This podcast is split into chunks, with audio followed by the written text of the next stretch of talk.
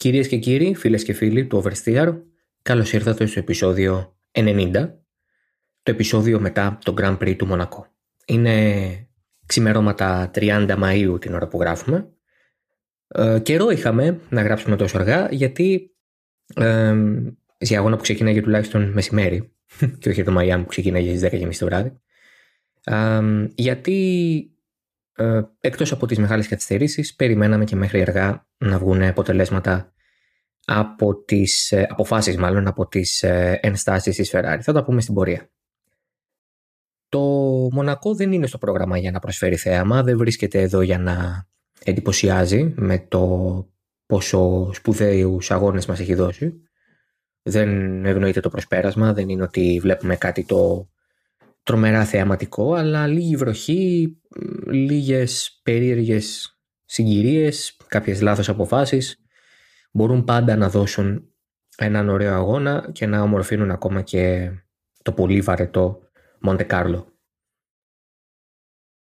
Πολλά είναι τα θέματα που πρέπει να συζητηθούν. Νομίζω το πιο σημαντικό έχει να κάνει με τους κανονισμούς και την ερμηνεία αυτών αλλά δυστυχώς αυτό πάλι δεν είναι αμυγός αγωνιστικό και εάν κάτι είχαμε αρχίσει να συνηθίζουμε νομίζω είναι ότι με την νέα διεύθυνση των αγώνων με τον Νίλι Βίτιχ και τον Ντουάρτο Φρέιτας στους, στις θέσεις των αγώνοδικτών, μάλλον των ε, race directors των αλυταρχών, να το πω έτσι. Από φέτος, μετά την αποπομπή του Μάικλ Μάση, ε, περιμέναμε ότι όλα αυτά τα φαινόμενα ασάφειας και ε, δημιουργικής ε, ερμηνείας των κανονισμών θα έμεναν στο παρελθόν, θα ήταν μια κακή ανάμνηση. Αλλά ακόμη υπάρχουν ε, τέτοια στοιχεία. Εδώ δεν είχαμε κάποιο είδους δημιουργική ερμηνεία, αλλά είχαμε μια σημαντική ασάφεια. Στο αμυγός αγωνιστικό κομμάτι, προφανώς η στρατηγική της Ferrari είναι αυτή που μονοπόλησε το ενδιαφέρον σε έναν αγώνα που οι Ιταλοί μπορούσαν να κερδίσουν πάρα πολύ εύκολα και είχαν υπό τον έλεγχό τους με τον Charles Leclerc πρώτο και τον Carlos Sainz δεύτερο. Τα πράγματα έγιναν τελείως λανθασμένα για τους ίδιους όταν άρχισε να γίνεται εμφανές ότι έπρεπε να ξεφορτωθούν το full wet ελαστικό και να πάνε είτε σε ενδιάμεσο είτε σε slick. Και βεβαίως είχαμε την βροχή και το γεγονός ότι πάλι είχαμε μια καθυστέρηση η οποία στην αρχή δεν έβγαζε νόημα, τελικά έβγαλε και την απόφαση για εγκινήσει, εκκίνηση μετά την κόκκινη σημαία ενώ δεν υπήρχε ακριβώς λόγος για να γίνει αυτό. Ας τα πάρουμε με τη σειρά. Ας ξεκινήσουμε από το κομμάτι της στρατηγικής, από το κομμάτι το πώς η Ferrari επί της ουσίας χάρισε στην Red Bull μια νίκη η οποία θα έπρεπε να είναι δική της. Νομίζω το πιο σημαντικό σε αυτό το τομέα είναι να καταλάβουμε πού έκανε το λάθος η Ferrari και με ποιον οδηγό έκανε το λάθος η Ferrari γιατί ο Σάινθ δεύτερος ήταν, δεύτερος έμεινε. Θα μπορούσε να πει κανείς ότι ο Σάινθ θα μπορούσε να μπει λίγο νωρίτερα στα πίτς να μην δεχθεί το άντερκατ από τον Πέρες. Σίγουρα. Αλλά το μεγάλο σφάλμα γίνεται στον αγώνα του Λεκλέρ, ο οποίος είναι και αυτός ο οποίος δέχεται τη μεγαλύτερη επίπτωση των λάθος αποφάσεων της Ferrari, διότι είναι πρώτος, ελέγχει τον αγώνα, μέχρι να πάμε στην αλλαγή των ελαστικών είναι απόλυτος κυρίαρχος. Δεν αμφισβητείται από πουθενά. Έχει ανοίξει τη διαφορά από τον Σάινθ, έχει ανοίξει τη διαφορά από τον Πέρες και τον Verstappen πίσω του. Και εκεί είναι που δεν λαμβάνει τη σωστή απόφαση για, από τους Ιταλούς. Από νωρίς είχε γίνει σαφές ότι από τη στιγμή που η Ferrari έμεινε έξω α, όταν ο Verstappen και ο Πέρες μπήκαν για τα ενδιάμεσα, ξεφορτώθηκαν δηλαδή τα full weights και βάλαν τα ενδιάμεσα. Οι Ιταλοί θα μένανε για να κάτσουν κι άλλο με τα full weights, με ρίσκο βεβαίως, γιατί θα χάνουν πάρα πολύ χρόνο, ούτως ώστε να περιμένουν λίγο ακόμη για να πάνε στα slick. Αλλά αυτό δεν έγινε. Και στην περίπτωση του Leclerc έπρεπε να μπει και δεύτερη φορά. Μπήκε μία φορά για να βγάλει τα full wets να βάλει τα inters OK. Και πάλι βέβαια έπεσε τρίτος. Και μετά έπρεπε να ξαναμπεί και πίσω από τον Sainz και να καθυστερήσει κιόλας πίσω από τον Sainz γιατί ήταν μικρή η απόστασή τους και φτάνοντας έπρεπε να κόψει κι άλλο ε, ταχύτητα ο Μονεγάσκος για να μην χτυπήσει από πίσω τον Σάινθ και να μπορέσει να μπει στο pit box για να γίνει το, το pit stop. Οπότε χάθηκε κι άλλος χρόνος και έπεσε επί της ουσίας τέταρτος. Έπεσε πίσω και από τον Verstappen. Ένας αγώνας λοιπόν που ήταν δικός του και μπορούσε άνετα να τον κερδίσει, κάνοντας τη μετάβαση κατευθείαν στα slick την ώρα που ο Verstappen με τον Πέρε θα ήταν στα intermediates και θα έπρεπε αυτοί να μπουν μια δεύτερη φορά. Ε, τους έδωσε το ελεύθερο να κάνουν αυτό που θέλανε. Η Red Bull τελικά πήρε τη σωστή απόφαση. Η, η αλήθεια βέβαια είναι πιο κοντά στο ότι η Ferrari πήρε τη λάθος. Και αυτό είναι κάτι το οποίο για μένα έκανε για πρώτη φορά τον Leclerc να φαίνεται πραγματικά αποκαρδιωμένος, απογοητευμένος ε, από, το, από το μέγεθος της ε, αποτυχίας επί της ουσίας της ομάδας να, να κάνει το σωστό. Ε, φανερά εκνευρισμένος στον αγώνα, φανερά εκνευρισμένος όταν βγήκε η κόκκινη σημαία για το ατύχημα του Σουμάχερ και τον είδαμε να βγαίνει από το μονοθέσιο να περπατάει και να μην κοιτάει, να μην χαιρετάει κανέναν, πήγε στο ε, του γκολ πάνω της Ferrari προφανώς ή δεν ξέρω τι πήγε να κάνει. Προσπάθησε προφανώς να ηρεμήσει λίγο πριν ξαναξεκινήσει ο αγώνας. Ήταν η πρώτη φορά που έβλεπα τον Λεκλέρ έτσι. Ε, είναι σκληρός με τον εαυτό του. Είναι ένας οδηγός που είναι πολύ σκληρός με τον εαυτό του, είναι πάρα πολύ αυστηρός με τον εαυτό του. Όταν κάνει λάθη, τα παραδέχεται και ε, αν, αν κάτι τον χαρακτηρίζει είναι ότι δεν, δεν τα ξανακάνει. Μπορεί να κάνει κάτι παρόμοιο, γιατί πολλές φορές ο υπερβάλλον ζήλος ή πιο παλιά η απειρία τον έφερναν σε τέτοια λάθη, αλλά είναι από τους οδηγούς που ξέρει να μην τα επαναλαμβάνει και επίσης ξέρει πάρα πολύ καλά ε, την σημασία του να αφήνεις τα πράγματα να φεύγουν από πάνω σου, να μην σε επηρεάζουν πάρα πολύ. Τώρα όμως ήταν η πρώτη φορά στην καριέρα τους στη Φόρμουλα 1 που ήταν η ομάδα αυτή που τον απογοήτευσε τρομερά. Και το δήλωσε κιόλας ότι προφανώς η ομάδα είναι αυτή που θα πάρει την απόφαση για τη στρατηγική, αλλά με ρωτούσαν και μου έλεγαν αν είναι αρκετά στεχνά για να βάλω τα Inders και ή τα Slick και έλεγε ο Σάρλ όχι. Και έτσι το πλάνο ήταν να πάνε κατευθείαν από τα full wets στα Slick. Να μην περάσουν ποτέ από τα ενδιάμεσα ελαστικά. Δεν έγινε αυτό το πλάνο. Αν γινόταν αυτό το πλάνο, ξαναλέω, ο Λεκλέρ δεν θα έχανε την Κυριακή ο αγώνας ήταν δικός του. Και θα ήταν πολύ σημαντικό για τον ίδιο, όχι μόνο βαθμολογικά, αλλά και σε επίπεδο ψυχολογίας, να μπορέσει να σπάσει αυτήν την, ας το πούμε, κατάρα του να μην έχει τερματίσει καν αγώνα στο Μονακό ε, στην πορεία του στα μονοθέσια, από τις μικρές κατηγορίες μέχρι και τη Φόρμουλα 1 ε, και να το έκανε με έναν τρόπο ο οποίος θα του έδινε 25 πόντους και αν ο Verstappen έμενε στην τέταρτη θέση, θα τον έφερνα και μπροστά στη βαθμολογία. Ε, νομίζω και τρίτος να ήταν ο Verstappen, ναι, πάλι μπροστά θα ήταν ο Leclerc, αλλά δεν ήρθαν στα πράγματα. Ο Verstappen ήρθε τρίτος, ο Leclerc πίσω του, τέταρτος. Άρα διευρύνθηκε και κατά τρεις βαθμούς η βαθμολογική τους απόσταση. Ο Verstappen τώρα είναι μπροστά για 9 πόντους, εκεί που ήταν για 6. Θαρώ πως αυτό το στραβοπάτημα της ε, Σκουντερία θα έχει αρκετές επιπτώσεις και στα δύο πρωταθλήματα. Όχι μόνο, όχι βαθμολογικά τόσο, όσο σε άποψη ψυχολογίας. Η Ferrari πρέπει να μην κάνει λάθη. Πρέπει να μην αφήνει στην ε, Red Bull το, το περιθώριο να, να πράξει το σωστό χωρίς να δυσκολευτεί ιδιαίτερα. Γιατί είναι, το έδειξε και πέρυσι η Red Bull είναι μια ομάδα η οποία σε αυτές τις στιγμές όταν καίει η πατάτα όταν θα χρειάζεται κρύο αίμα.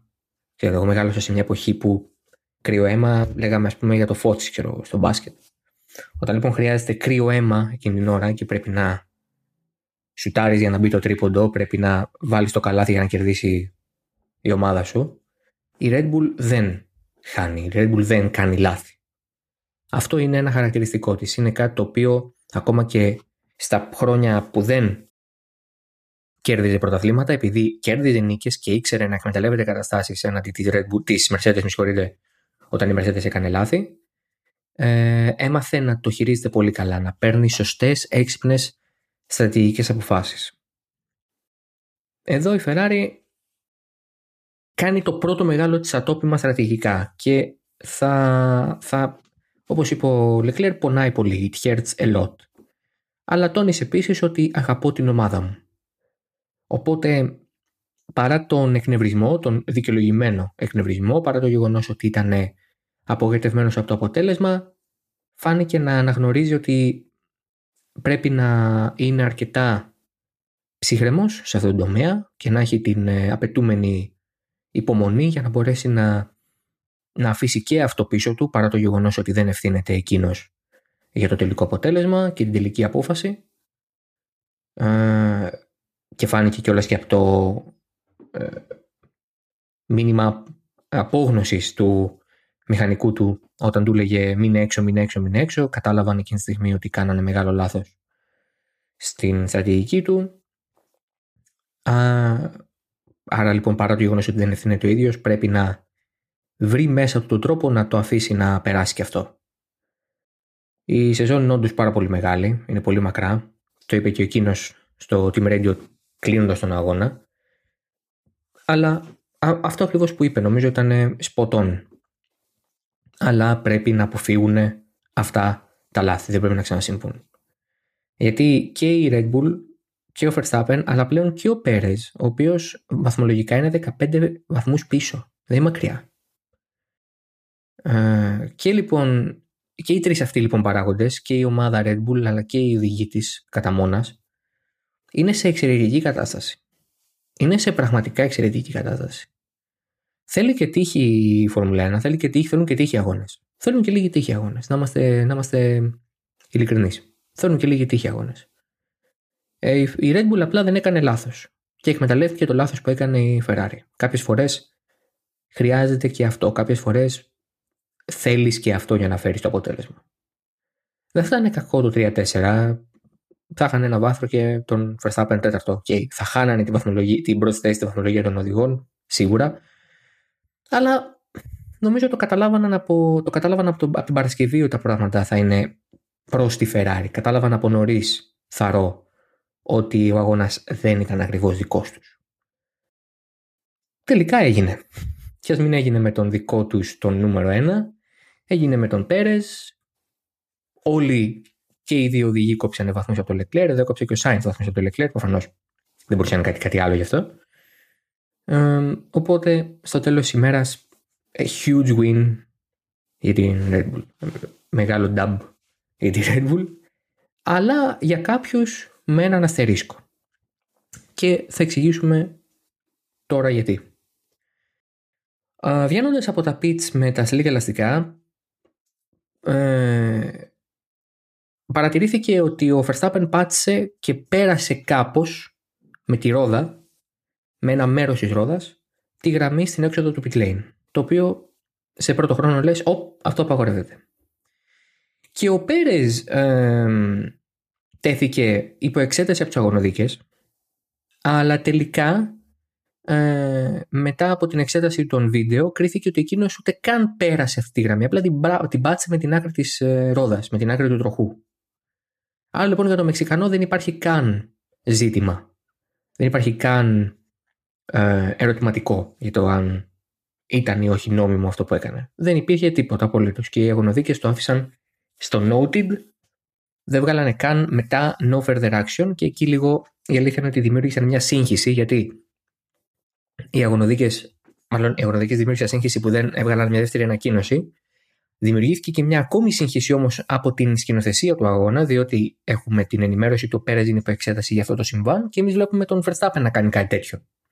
Και λέμε τώρα, κάνανε λάθος οι αγωνοδίκες και βάλανε λάθος όνομα, ή οι σκηνοθέτες δείξανε λάθος άτομο, ε, το δεύτερο έγινε. Δείξανε λάθος με τη λογική ότι οι αγωνιστικές ποτέ δεν έφεσαν υπό εξέταση των Verstappen. Το οποίο μου έκανε πολύ μεγάλη εντύπωση, αλλά past the point ενδεχομένως, ε, αυτό που μας νοιάζει είναι οι δύο ενστάσεις που έκανε η σκουντερία μετά τον αγώνα επί του αποτελέσματος του Πέρες και του Verstappen στο Μονακό. Γιατί λοιπόν οι αγωνοδίκες απέρριψαν τις ε, ενστάσεις της ε, Ferrari; Συγκεκριμένα την ένσταση για τον Verstappen. Είπαμε για τον Πέρες, δεν τέθηκε ποτέ το ζήτημα. ο κανονισμός λέει ότι μπορείς να πατήσεις τη γραμμή αλλά να μην την περάσεις. Τι σημαίνει όμως να περάσεις αυτήν την περιβόητη γραμμή στην έξοδο του pit lane; Ποια είναι, πού, πού συνίσταται άξιο τιμωρίας το να περάσεις τη γραμμή του pit lane; Εδώ είναι το μπέρδεμα που δημιουργείται και εδώ είναι δυστυχώς αυτή η πολυπλοκότητα που έχουν οι κανονισμοί ενός αθλήματος όπως είναι η Φόρμουλα 1. Δεν περιμένεις από τον μέσο θεατή να το γνωρίζει αυτό. Δεν περιμένεις από τον μέσο φαν να το γνωρίζει αυτό. Είναι κάτι το οποίο πρέπει να έρθει ένας καλή ώρα δημοσιογράφος να στο πει. Να το ψάξει και να στο πει. Και είναι κάτι που συζητήσαμε, που συζητούσαμε μάλλον πάρα πολύ συχνά και από αυτό το βήμα και στο Current Driver δηλαδή άρχισε κείμενα και ότι πόσο πολύπλοκοι είναι οι κανονισμοί.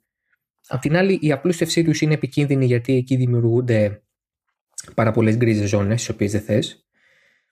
Αλλά και η ίδια η πολυπλοκότητα πάντα τα δυσκολεύει τα πράγματα. Μέχρι πέρυσι, ο κανονισμός έλεγε ότι αν ένα οποιοδήποτε μέρος του μονοθέσιου περάσει αυτή τη γραμμή, υπάρχει τιμωρία. Ένα οποιοδήποτε. Δεν τονίζεται το μέγεθος που χρειάζεται να έχει αυτό το μέρος του μονοθεσίου δεν είναι ακριβώς ορισμένο, είναι οποιοδήποτε. Αν περάσει έστω και ένα εκατοστό της ρόδας σου έξω από αυτή τη γραμμή, τίθεσαι ε, υπό εξέταση και λογικά παίρνεις και ποινή. Είναι 5 δευτερόλεπτα συνήθως. Στην περίπτωση λοιπόν του Verstappen, αφού την πάτησε τη γραμμή και αφού φαίνεται και στα βίντεο ότι ένα μέρος των τροχών του και του μπροστά και του πίσω αριστερά έχει βγει εκτός γραμμής. Γιατί δεν τιμωρήθηκε. Έχουν αλλάξει κανονισμοί από τότε. Από πέρυσι συγκεκριμένα. Είναι νέα αλλαγή στον κανονισμό. Πλέον, για να μπορέσεις να τιμωρηθείς για κάτι τέτοιο, πρέπει να περάσει όλος ο τροχός. Ε, Ένας τροχός. Θα μπορούσε, για παράδειγμα, να βγει εκτός ο πίσω ή ο μπροστά. Δεν έχει καμία σημασία. Πρέπει να βγει όλος ο τροχός έξω. Εσείς που βλέπετε ποδόσφαιρο και μπάσκετ τώρα, ίσως περισσότερο λίγο ποδόσφαιρο, θα καταλάβετε τι εννοώ για να μετρήσει τον γκολ πρέπει η μπάλα να περάσει ολόκληρη τη γραμμή του τέρματος. Έστω και λίγο να μην την έχει περάσει και να έχει βγει ξανά πίσω, δεν υπάρχει γκολ. Το περίφημο goal line technology και όλα αυτά τα ωραία πράγματα που βαράνε στα ρολόγια των διαιτητών δονήσεις ότι μπήκε γκολ. Ε, σκεφτείτε το λίγο έτσι. Μόνο που εδώ είναι κάτι το οποίο δεν γνωρίζουμε από πριν. Και έχει γίνει και ένα σημαντικό λάθος από τον Εντουάρντο Φρέιτα, ο οποίος ήταν ο αλητάρχη του αγώνα για το Μονακό. Δεν έχει ενημερώσει σχετικά τις σημειώσεις του αγώνα, τα pre-event notes, που είναι επί της ουσίας μια επενθύμηση των αγωνιστικών κανονισμών και δεν έχει κάνει το σωστό copy-paste, να το πω έτσι, και όχι να το πω εγώ έτσι, το, λέγανε, το λέγε η απόφαση έτσι, ότι δεν έγινε το σωστό copy-paste για να αντικατοπτρίζουν τα event notes αυτό που γράφεται στους, πλέον μάλλον για φέτος, αυτό που γράφεται στους αγωνιστικούς κανονισμούς. Και εκεί η Ferrari προσπάθησε να πατήσει και να πει συγγνώμη, αφού εδώ λέτε αυτό. Τι ισχύει, αυτό που λένε οι κανονισμοί ή αυτό που λέτε εσείς στα pre-event notes. Και τελικά ισχύει αυτό που λέει βεβαίως ο κανονισμός. Δεν είναι κάποια περίεργη απόφαση. Δεν είναι κάποια μυστήρια απόφαση. Και είναι, κατά την ταπεινή μου άποψη, από ένα σημείο και μετά λίγο κουραστικό να ψάχνεις φαντάσματα εκεί που δεν υπάρχουν. Ε, μέχρι πριν από δύο χρόνια ε, το αρκτικό λέξο FIA ήταν Ferrari International Assistance. Σήμερα που η Ferrari δεν ευνοήθηκε στα μάτια κάποιων, έχει πάψει να ισχύει αυτό και είναι η Red Bull το είναι δεμένο παιδί της FIA. Πρέπει να το κοιτάξετε λίγο αυτό. δηλαδή, πρέπει λίγο να το δείτε πιο σοβαρά. Δηλαδή, πρέπει να καταλάβετε ότι τα πράγματα δεν είναι στημένα εναντίον της ομάδας που υποστηρίζετε. Και είναι πολύ κουραστικό να πρέπει να διαβάζουμε πολύ κακογραμμένα takes και αποψάρες χωρίς να έχουμε καμία επίγνωση, χωρίς να έχετε καμία επίγνωση της κατάστασης. Τα πράγματα είναι σίγουρα πολύ περίπλοκα και είναι δεδομένο ότι είναι κάτι το οποίο, ξαναλέω, ο μέσος θεατής δεν μπορεί να γνωρίζει. Δεν έχουν όλοι αυτό το level, αυτό το επίπεδο γνώσης και είναι απολύτως λογικό να μην το έχουν. Δεν, δεν είναι απαραίτητο, δεν είναι προαπαιτούμενο για να δεις Φόρμουλα 1 να είσαι αποστηθήσει το βιβλίο των αγωνιστικών κανονισμών, αλλά στοιχειοδός θα πρέπει να γνωρίζεις ότι τα πράγματα είναι περισσότερο κοντά στο κάτσε να το ξαναδούμε, παρά στο ναι, OK, okay, α, ντροπή, κατάφωρη αδικία, μα αδικείται η ομάδα μου. Και το η ομάδα μου, ειλικρινά, κατά την ταπεινή μου και πάλι άποψη, δεν έχει καμία σημασία. Δεν, δεν είναι κάτι που κάνει ένα συγκεκριμένο fanbase, δεν είναι κάτι που κάνει ένα συγκεκριμένος αριθμός ατόμων. Είναι κάτι το οποίο το βλέπει συνέχεια. Είναι μια ποδοσφαιροποίηση της κατάστασης. Ένα πράγμα ότι αν δεν κερδίσει η ομάδα μου και υπάρχει μια απόφαση στη μέση, η απόφαση αυτή, αν βγει υπέρ μου όλα καλά, αν βγει κατά μου είναι στημένη. Δεν υπάρχει αυτό πουθενά στη Φόρμουλα 1 στο επίπεδο που πιστεύετε και ε, σε μεγάλο βαθμό δεν υπάρχει καν.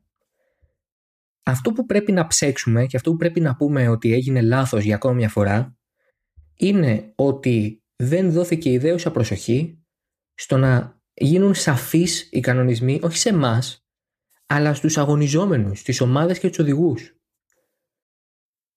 Με εξοργίζει θα έλεγα το γεγονός ότι στα pre-event notes δεν είχαν ενημερωθεί οι κανονισμοί για αυτόν τον τομέα. Και αποδείχθηκαν τελικά ότι ήταν πάρα πολύ σημαντικοί. Ήταν σημαντικό να γνωρίζουμε, να γνωρίζουν ναι μάλλον, οι, οι αγωνιζόμενοι ότι ο κανονισμός έχει αλλάξει και ισχύει και για αυτό το Grand Prix. Γιατί έτσι δόθηκε ένα πάτημα στη Ferrari, η οποία σίγουρα ξέρει τους κανονισμούς, διότι έχει δικηγόρους, διότι έχει ανθρώπους που το ψάχνουν αυτό. Να πει: OK, οι κανονισμοί λένε αυτό. Τα prevent notes όμως δεν το λένε. Και να προσπαθήσει να πατήσει εκεί, εφεσιβάλλοντας το, το, το αποτέλεσμα, με συγχωρείτε, τον Verstappen και Πέρες. OK, με τον Πέρες η πλήρης αποτυχία. Πάμε στον Verstappen. Πάλι τίποτα. Γιατί υπήρχε ο κανονισμός από πριν. Είπαμε, πρέπει να περάσει ολόκληρος ο τροχός. Μέχρι πέρυσι θα ήταν ποινή αυτό του Verstappen. Φέτος δεν είναι. Τελείως με το γράμμα του νόμου. Απολύτως με το γράμμα του νόμου. Είναι ο ορισμός της τήρησης του γράμματος του νόμου. Το πρόβλημα δεν είναι το πώς ερμηνεύτηκε ο κανονισμός, το πρόβλημα είναι πόση ασάφεια υπήρξε μέχρι εκείνο το σημείο και βεβαίως αυτή η παραδοσιακή πάρα πολύ, πάρα πολύ όμορφη κάθε φορά, ειλικρινά δηλαδή να, να το κάνουμε κάθε Σαββατοκυριακό. Αυτή η πολύ ωραία διαδικασία, ωραία έχουμε ακρόαση στις 7 και 4 τοπική, θα βγάλουμε απόφαση 2,5 ώρες μετά. Γιατί, για ποιο λόγο; Το... Ε, δεν γίνεται να τελειώνουν οι αγώνες πέντε ώρες μετά την επίσημη λήξη τους. Να επισημοποιείται το αποτέλεσμα στις 11 ώρα το βράδυ. Σε έναν αγώνα που τελείωσε στις 7. Δεν, δεν γίνεται. Δεν μπορούμε να περιμένουμε 4, 4,5, 5 ώρες. Απλά δεν είναι λογικό. Ε, στην αρχή του αγώνα, γιατί υπήρξε μεγάλη καθυστέρηση, εκεί εγώ απόρρισα πάρα πολύ, δεν, δεν κατάλαβα για ποιο λόγο με τη λίγη βροχή στην αρχή που έριχνε στις 4 η ώρα τοπική, στι 4 η ώρα μάλλον Ελλάδας, 3 τοπική, για ποιο λόγο δεν τρέχαμε, ο λόγος ήταν ότι τελικά είχαν πέσει όλα τα συστήματα εκκίνησης του Grand Prix. Λόγω της έντονης βροχόπτωσης υπήρξε ένα βραχικύκλωμα, πέσανε όλα τα start controls, δεν μπορούσαμε να είχαμε φώτα, δεν μπορούσαμε να είχαμε σήματα εκκίνησης, τίποτα. OK. Okay.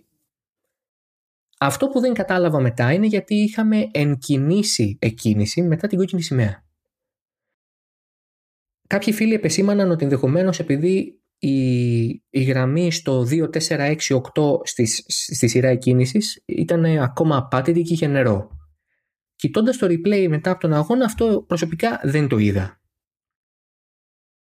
Οπότε εκεί νομίζω ότι χάθηκε μια ευκαιρία για εκκίνηση στατική, κανονική εκκίνηση μετά από κόκκινη σημαία. Υπάρχει πια αυτή η διαδικασία, το γνωρίζουμε ήδη από πέρυσι, οπότε δεν είναι κάτι καινούριο. Άρα λοιπόν για τον Grand Prix του Μονακό τι μας μένει; Μας μένει μια Ιταλική καρμπονάρα. Τα πράγματα πήγανε λάθος. Μας μένει μια σάφια που δημιουργεί γκρίνια που με τη σειρά της δημιουργεί άνεφλογου και αιτίας καχυποψία. Πραγματικά άνεφλογου και αιτίας. Αυτή τη στιγμή η ΦΙΑ για ακόμη μια φορά έβαλε ένα μεγάλο αυτό γκολ και μας αφήνει με την ε, γεύση ότι το Μονακό ακόμα και όσο κακό και να είναι μια βροχή μπορεί να το σώσει. Αυτά για το Oversteer 90. Θα τα ξαναπούμε ε, λογικά σε δύο εβδομάδες στο, στον απόϊχο του Grand Prix στο Αζερβαϊτζάν. Μέχρι τότε να ακούτε χαυτόν.fm βεβαίως, να, να ακολουθήσετε το Oversteer σε Spotify, Apple Podcasts, Google Podcasts, όπου και αν επιλέγετε να ακούτε τα, τα shows. Να τσεκάρετε και τα υπόλοιπα shows του χαυτόν.fm βεβαίως. Έχουμε απ' όλα τα καλά. Και θα ανανεώσουμε το ραντεβού μας σε 14 ημέρες από τώρα. Να είστε όλοι καλά και περίπου καλό καλοκαίρι, έτσι. Σε δύο μέρες ξεκινάει και επίσημα. Γεια χαρά.